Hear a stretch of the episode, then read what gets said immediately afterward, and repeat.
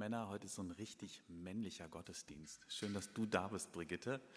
Ähm, aber auch ganz, ganz toll, den Männerchor wieder zu hören. Wirklich, ich, ich freue mich total. Äh, Chöre machen, machen was hier drin und mit, mit dem Gottesdienst. Bin ja auch ein Mann, ihr hört jetzt von einem Mann eine Predigt. Wir sind beim dritten Teil äh, der Predigtreihe, Predigtreihe zum Kolosserbrief. Und heute geht es um Folgendes. Es geht um das Kreuz, es geht um den Tod, es geht um Mächte, Gewalten, es geht um Mennoniten, es geht um George W. Bush. Ähm, bevor ich erkläre, wie das alles irgendwie zusammenhängt und zusammenpassen kann, mache ich die Verwirrung komplett und lese mal den Predigtext für heute. Das ist nämlich gar nicht so einfach. Hört einfach mal zu und versucht das in der Geschwindigkeit mal alles zu verstehen. Ich lese äh, aus Kolosser Kapitel 2 ab Vers 6. Ihr habt Jesus Christus als den Herrn angenommen. Darum lebt nun auch in der Gemeinschaft mit ihm und nach seiner Art. Seid in ihm verwurzelt und baut euer Leben ganz auf ihn. Bleibt im Glauben fest und lasst euch nicht von dem abbringen, was euch gelehrt worden ist. Hört nicht auf zu danken für das, was Gott euch geschenkt hat.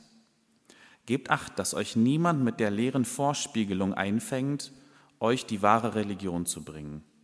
Das beruht doch alles auf Menschenlehren und hat nur mit den kosmischen Mächten zu tun, aber nicht mit Christus. In Christus wohnt wirklich und wahrhaftig die Heilsmacht Gottes in ihrer ganzen Fülle. Und durch ihn wird euch die Fülle des Heils zuteils, nicht durch irgendwelche anderen Mächte. Denn Christus ist das Oberhaupt jeder Macht und Gewalt im ganzen Kosmos. Einst wart ihr tot, denn ihr wart unbeschnitten, das heißt in ein Leben voller Schuld verstrickt. Aber Gott hat euch mit Christus zusammen lebendig gemacht. Er hat uns unsere ganze Schuld vergeben. Den Schuldschein, der uns wegen der nicht befolgten Gesetzesvorschriften belastete, hat er für ungültig erklärt. Er hat ihn ans Kreuz genagelt und damit für immer besiegt. Die Mächte und Gewalten, die diesen Schuldschein gegen uns geltend machen wollten, hat er entwaffnet und vor aller Welt zur Schau gestellt.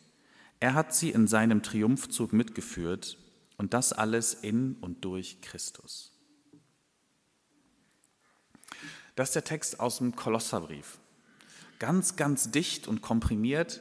Ähm, und ich weiß nicht, vielleicht geht es euch, dass ihr sagt, war, war ja alles klar, war ja ganz einfach. Vielleicht seid ihr aber auch vollends verwirrt und euch schwirrt der Kopf und ihr denkt, äh, was waren da jetzt eigentlich alles an Themen drin? Das ist ja unglaublich viel. Also ich war nach dem ersten und nach dem zweiten Lesen immer noch verwirrt und musste mich da echt mit auseinandersetzen. Und mit Brigitte haben wir uns da lange drüber unterhalten und wirklich in dem Text gewühlt und gesucht, was bedeutet der denn jetzt eigentlich? Das liegt, äh, dass das verwirrend sein kann, liegt auch gar nicht daran, dass die Bibel so schrecklich verwirrend ist. Ich finde, die Bibel ist äh, an, an sehr, sehr vielen Stellen total klar. Und es liegt äh, einfach daran, dass wir manchmal verwirrt sind und dass das Leben auch manchmal verwirrend sein kann und man sich fragt, ja, was bedeutet das denn jetzt alles? Es liegt aber auch daran, dass es im Neuen Testament unterschiedliche Deutungen für den Tod und das Kreuz Jesu gibt. Da wird an unterschiedlichen Stellen Verschiedenes berichtet. Das widerspricht sich jetzt nicht unbedingt, aber es sind einfach ganz verschiedene bunte Dinge. Und hier im Text, den ich gerade vorgelesen habe, wird uns eine Deutung vorgestellt, eine ganz bestimmte, die ist echt spannend. Äh, ich finde sie zumindest sehr spannend und ich bin mal gespannt, wie, wie ihr das ähm, seht und versteht. Ich gebe euch erstmal ein paar unterschiedliche Deutungsmöglichkeiten, die im Neuen Testament genannt werden. Wenn es darum geht, dass Jesus Christus für uns gestorben äh, ist am Kreuz und auch verstanden ist, dann gibt es jetzt viele, viele Texte, die darüber berichten und die darüber Unterschiedliches sagen. Einige Texte sagen zum Beispiel, das ist äh, ein Sühnetod. Er stirbt für uns und sühnt die Schuld, die wir haben. Andere sagen, das ist, äh, da wird die Hingabe, äh, die Hingabe deutlich, die Hingabe, die Gott zu uns hat. Dann, dass es ein, äh, dass uns da vergeben wird. Eine andere Deutung ist, es macht uns gerecht vor Gott und versöhnt uns. Wieder woanders steht, hier zeigt Gott uns seine Solidarität mit allen, die irgendwie leiden, die schwach sind, ähm, mit den Opfern dieser Welt.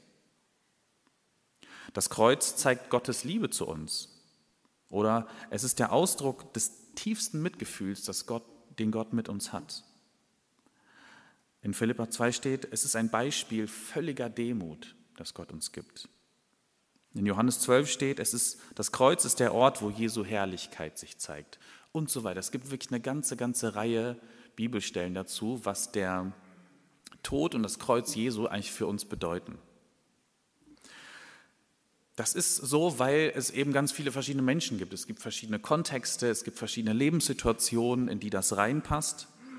Ähm, und das Neue Testament ist total bunt. Das ist jetzt nicht einfach nur ein einheitliches Lehrbuch, ähm, das uns äh, eine Meinung gibt, sondern es ist ein total buntes äh, und quicklebendiges Buch.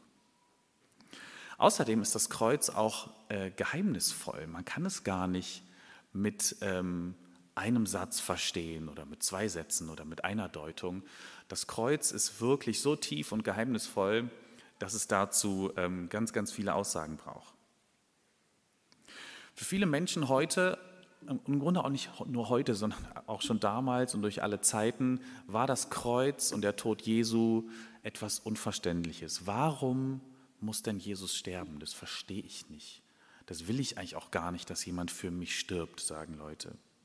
Warum Tod und Blut und diese ganze gewaltsame Geschichte? Darauf kann ich jetzt keine vollständige Antwort geben. Ich weiß gar nicht, ob das irgendjemand kann. Aber eine Teilantwort.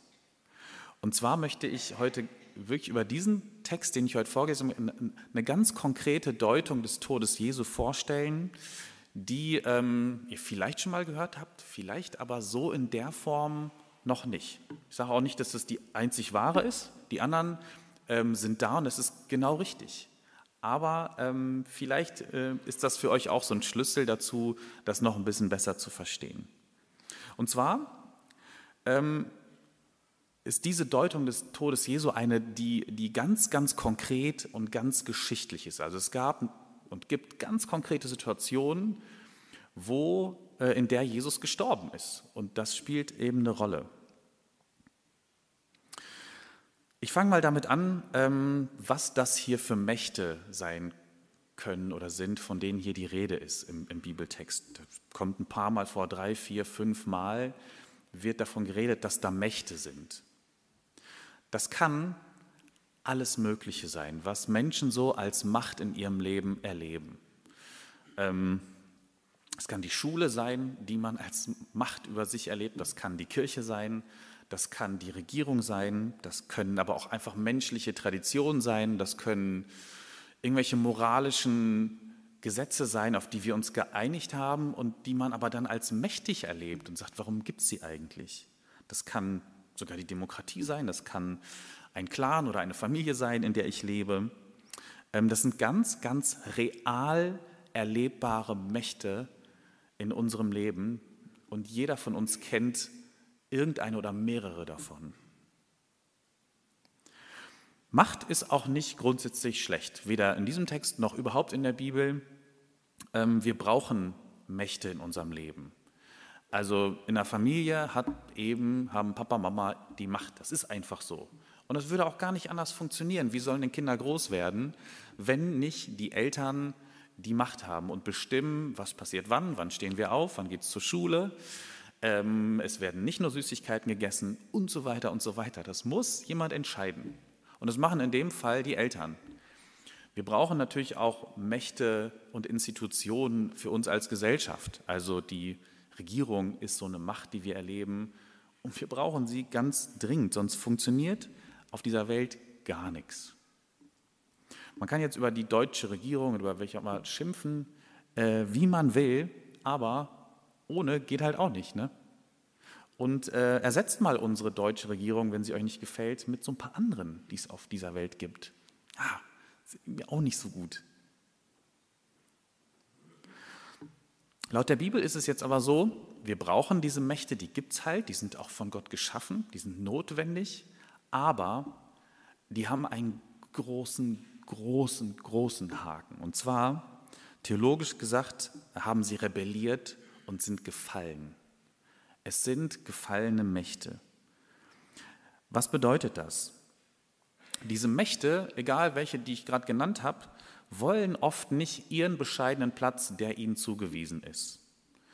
Ähm, und zwar ist das der Platz unter Gott und ein Platz, der den Menschen dient, der für Menschen da ist. Die Mächte wollen oft beides nicht. Sie haben irgendwann absoluten Wert beansprucht und sich selbst zu Göttern gemacht und Menschen versklavt. Zum Glück nicht alle, aber das passiert leider immer, immer, immer wieder. Wo man auch hinguckt, äh, das passiert an Schulen, das passiert in Kirchen, das passiert äh, in Regierungen, das passiert in allen möglichen Institutionen, das passiert in Familien. Ähm, und das ist der, der große, große Haken an der Macht. Sie wollen oder sie haben sich selber zu Göttern gemacht und sind deshalb gefallen. Es gibt einen Satz von George W. Bush, dem ehemaligen Präsidenten der Vereinigten Staaten, der, wie ich finde, hervorragend deutlich macht, was da passiert, wenn Mächte sich selber zu Göttern aufschwingen und ihren Platz vertauschen. Er hat 2011 nach dem Angriff auf das World Trade Center folgenden Satz gesagt.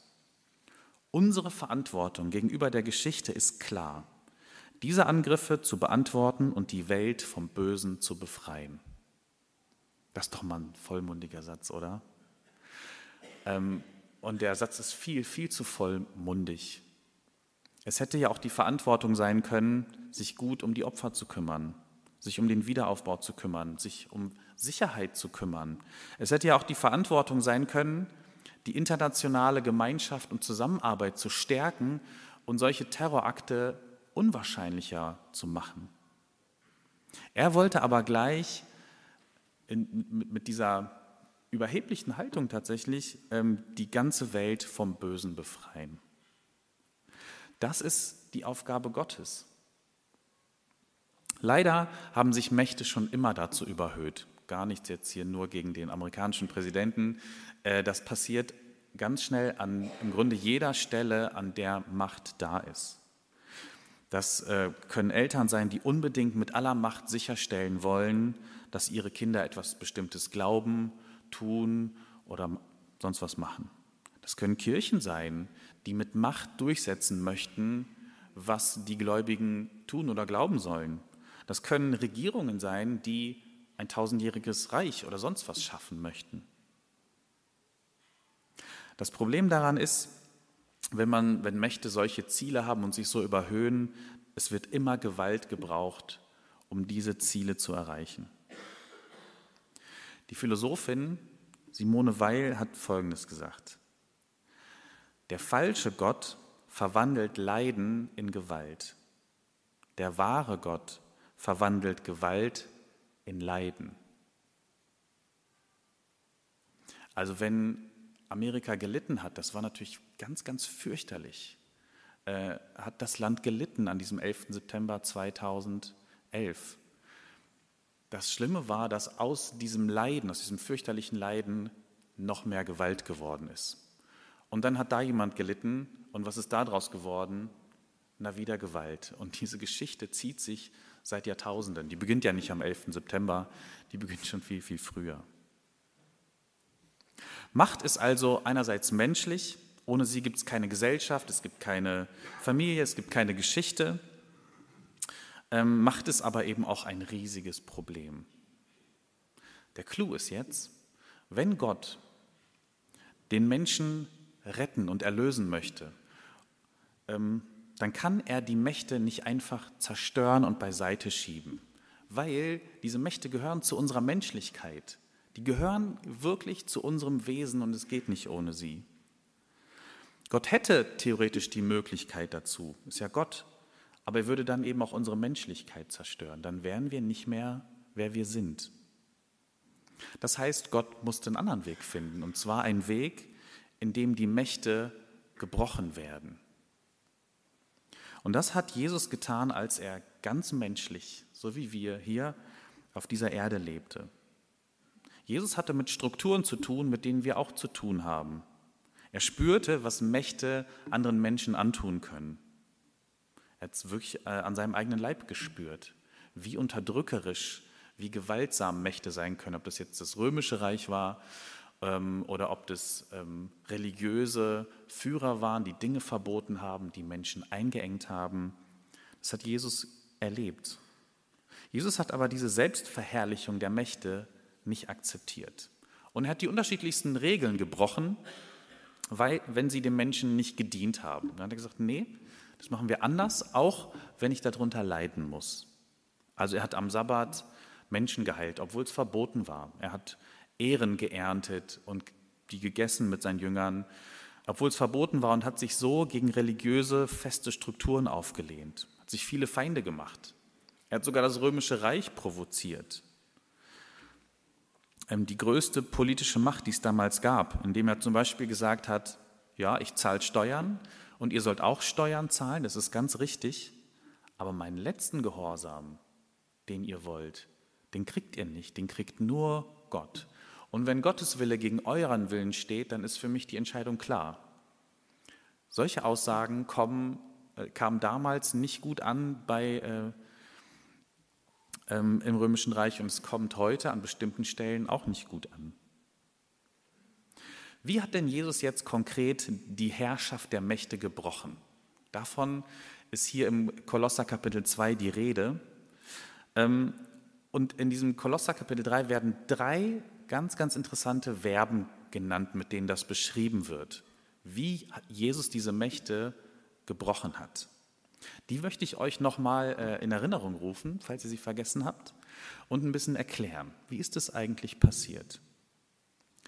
Das eine Verb, das da stand, ich glaube, es war in Vers, Vers 16, ähm, da steht, als Jesus am Kreuz starb, hat er die Mächte öffentlich zur Schau gestellt. Das heißt, als Jesus gekreuzigt wird, getötet wird, ganz brutal, da wird die wahre Natur der Mächte sichtbar. Vorher denkt man, diese Mächte, die ich aufgezählt habe, das wären vielleicht tatsächlich Götter, die die Macht haben, uns zu retten, uns vom Bösen zu befreien. Das ist aber eine Illusion, es stimmt einfach nicht. Und als sie mit Jesus einen unschuldigen Menschen töten, wird sichtbar, wie weit diese Mächte eigentlich gehen mit ihren Zielen. Sie gehen so weit, einen Unschuldigen an dieses Kreuz zu nageln. Es wird öffentlich plötzlich sichtbar, was diese Macht wirklich ist, dass sie aus Angst regiert wird und mit Gewalt. Also indem diese Mächte dem wahren Gott, Jesus Christus, begegnen, werden sie als falsche Götter entlarvt, die sie sind. Das zweite Verb, das genannt wird hier in Kolosser 2, ist, Jesus Christus hat über die Mächte triumphiert. Im Grunde hat Jesus schon in dem Augenblick triumphiert und gesiegt, als er stirbt und so der Macht die Maske vom Gesicht reißt und zeigt, wie sie wirklich aussieht und wer sie wirklich ist. Das ist jetzt aber nur sichtbar für Menschen, die glauben, dass Jesus auch Gottes Sohn ist. Für alle anderen ist es ja gar nicht sichtbar. Für die ist halt ja, da stirbt ein Mensch am Kreuz, der ist tot, damit ist seine Geschichte und seine Agenda vorbei. Und deshalb müssen wir in dem Augenblick auch die Auferstehung mitdenken und mitpredigen. Die Auferstehung ist nämlich das sichtbare Zeichen für diesen Triumph. Jesus hat wirklich über die Mächte triumphiert. Er ist wirklich stärker als diese Mächte und als die Gewalt und als der Tod. Und das dritte Verb, das da genannt wird im Text, ist entwaffnen. Als Jesus am Kreuz stirbt, entwaffnet er die Mächte. Die Waffe von jeder Macht liegt darin oder liegt, liegt in der Fähigkeit, die Menschen glauben zu machen, dass sie quasi Gott gleich sind, dass sie die Herrscher sind. Ähm, es liegt in der Fäh die Waffe ist die Fähigkeit, anderen vorzugaukeln, dass ich wirklich Sicherheit geben kann, letzte Sicherheit, dass ähm, die Macht, ähm, dass wir der Macht die letzte Pflicht schulden und so weiter. Jesus Christus schlägt ihnen diese Waffe aus der Hand. Und er zeigt uns, liebe Menschen, ihr seid zu etwas viel, viel Höherem berufen, als irgendeiner Macht den letzten Gehorsam zu schulden. Ihr seid dazu berufen, Gottes Willen zu tun. Und es gibt keinen größeren Beschützer oder es gibt einen größeren Beschützer als die Macht der Kirche, die Macht des Militärs, die Macht der Regierung und so weiter. Und dieser größere Beschützer ist Gott selbst. Gott ist der Herr der Geschichte und er ist für uns da. Jetzt steht in Kolosser 2, Vers 6 stand es, dass wir nach seiner Art leben sollen. Also wenn ihr Christus nachfolgt, steht da, wenn ihr euch Christen nennt, dann hat das doch was zu bedeuten. Lebt nach seiner Art, steht da. Jetzt könnte man sich fragen, ja, was heißt das denn, lebt nach seiner Art? Also soll ich wie Jesus ähm, nicht heiraten zum Beispiel? Nö, sagt das Neue Testament nicht. Das sagt Paulus irgendwo mal, aber da, da sagt er, das ist jetzt nicht Gottes Meinung, das ist mein Tipp an euch. Heiratet nicht, lohnt sich nicht, bald kommt Jesus wieder. Aber das Neue Testament verlangt es jetzt von uns gar nicht. Heiratet, macht, äh, kriegt Kinder, habt eine Familie, völlig okay. Das ist nicht das, wo wir Jesus unbedingt nachfolgen müssen. Ist es vielleicht, dass wir 40 Tage in die Wüste gehen sollen? Kann man machen, muss man aber nicht. Verlangt das Neue Testament auch nirgendwo. Geh wie Jesus 40 Tage in die Wüste und hungere. Äh, ist es vielleicht seine Art, dass er kein Haus hat und immer unterwegs ist? Zum Glück nicht. Zum Glück müssen wir das nicht nachahmen. Das würde mir echt schwerfallen, wenn wir das alle so machen müssten. Verlangt das Neue Testament auch an keiner Stelle von uns. Jetzt könnte man äh, alles Mögliche durchgehen, ähm, ob das seine Art, äh, was, was die Art Jesu ist und was wir nachahmen sollen. Im Neuen Testament ist es aber ziemlich klar, was damit gemeint ist. Und zwar äh, ist die Nachahmung Jesu oder nach seiner Art zu leben, damit ist der Umgang mit Feindschaft und mit Mächten gemeint. Also, wenn du Macht hast, dann übe nicht zu herrschen, sondern zu dienen. Jesus hatte auch Macht. Man hat ihm sogar äh, noch größere Macht angetragen und gesagt, willst du uns nicht leiten in einer großen Revolution gegen das römische Reich? Er sagt, nee, möchte ich nicht. Ich bin nicht gekommen, um zu herrschen, sondern um zu dienen. Darin sollen wir äh, ihn nachahmen. Darin, dass wir Vergebung üben sollen statt Rache. Dass der Impuls steigt schnell auf und Jesu Art ist zu sagen, ich lasse die Rache und die Wut nicht so stark werden, sondern übe mich in Vergebung. Wir sollen Jesus nachahmen darin, dass wir uns äh, darin, dass sich verwunden lassen heilsamer ist, als anzugreifen. Da wird es natürlich noch schwerer. Ähm, aber das ist die Art Jesu. Ich lasse mich verwunden, statt andere gewaltsam zu attackieren. Die Folge bei Jesus die Folge dieser Haltung war das Kreuz, der Tod, das Märtyrium. Weil Jesus gesagt hat, ja, ich verzichte auf Herrschaft, auf Feindschaft, auf Gewalt, ähm, aber ich wehre mich auch. Und dann hat man ihn eben getötet. Was bedeutet das für uns konkret? Es gibt in der Geschichte eine ganze, ganze Reihe an Beispielen, wo Gruppierungen oder einzelne Menschen genau das gelebt haben und sich getraut haben, Jesus da nachzuahmen.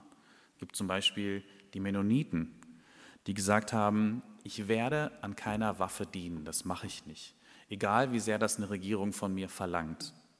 Eher lasse ich mich ins Gefängnis stecken oder wandere irgendwo hinaus, wo ich das nicht muss. Und es haben Mennoniten ganz viel gemacht. Sie sind ausgewandert ähm, oder haben sich ins Gefängnis stecken lassen, weil sie den Dienst an der Waffe verweigert haben. Da in dem Augenblick wird ja auch die Macht öffentlich zur Schau gestellt, wie bei Jesus. Es wird öffentlich zur Schau gestellt als das, was sie ist, weil plötzlich unschuldige Menschen im Gefängnis sitzen. Na, so toll kann diese Macht nicht sein, oder? Es gibt das berühmte Beispiel von Nelson Mandela, der ähm, in der Apartheid für Gerechtigkeit und Frieden gekämpft hat und Jahrzehnte im Gefängnis saß. Auch da hat es der Welt gezeigt, wie rassistisch, wie hässlich, wie krank das System der Apartheid war, weil ein Mann gesagt hat, ich erleide das an mir und wenn ich jahrzehntelang in diesem Gefängnis sitze. Total mutig und extrem beeindruckend. Wie ist es heute für uns? Was würden wir machen äh, in bestimmten Situationen? In kleinen Situationen hoffe ich, dass wir das genau so machen, dass wir lernen ähm, zu dienen statt zu herrschen, etwas zu erleiden und auszuhalten und nicht sofort zu attackieren. Wie das ist, wenn es politisch brisant und gefährlich wird, ich weiß es nicht.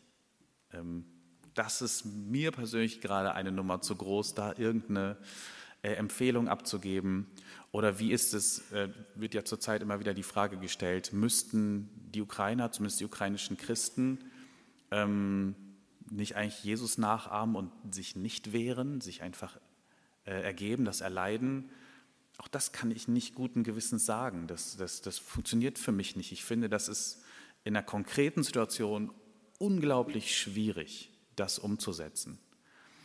Ähm, und deswegen möchte ich auch gar nicht damit enden, was wir tun sollen oder tun würden. Da hoffe ich, dass wir, wenn so eine Situation käme, da viel Gnade und Kraft haben. Aber ich möchte enden damit, ähm, wer Jesus Christus ist.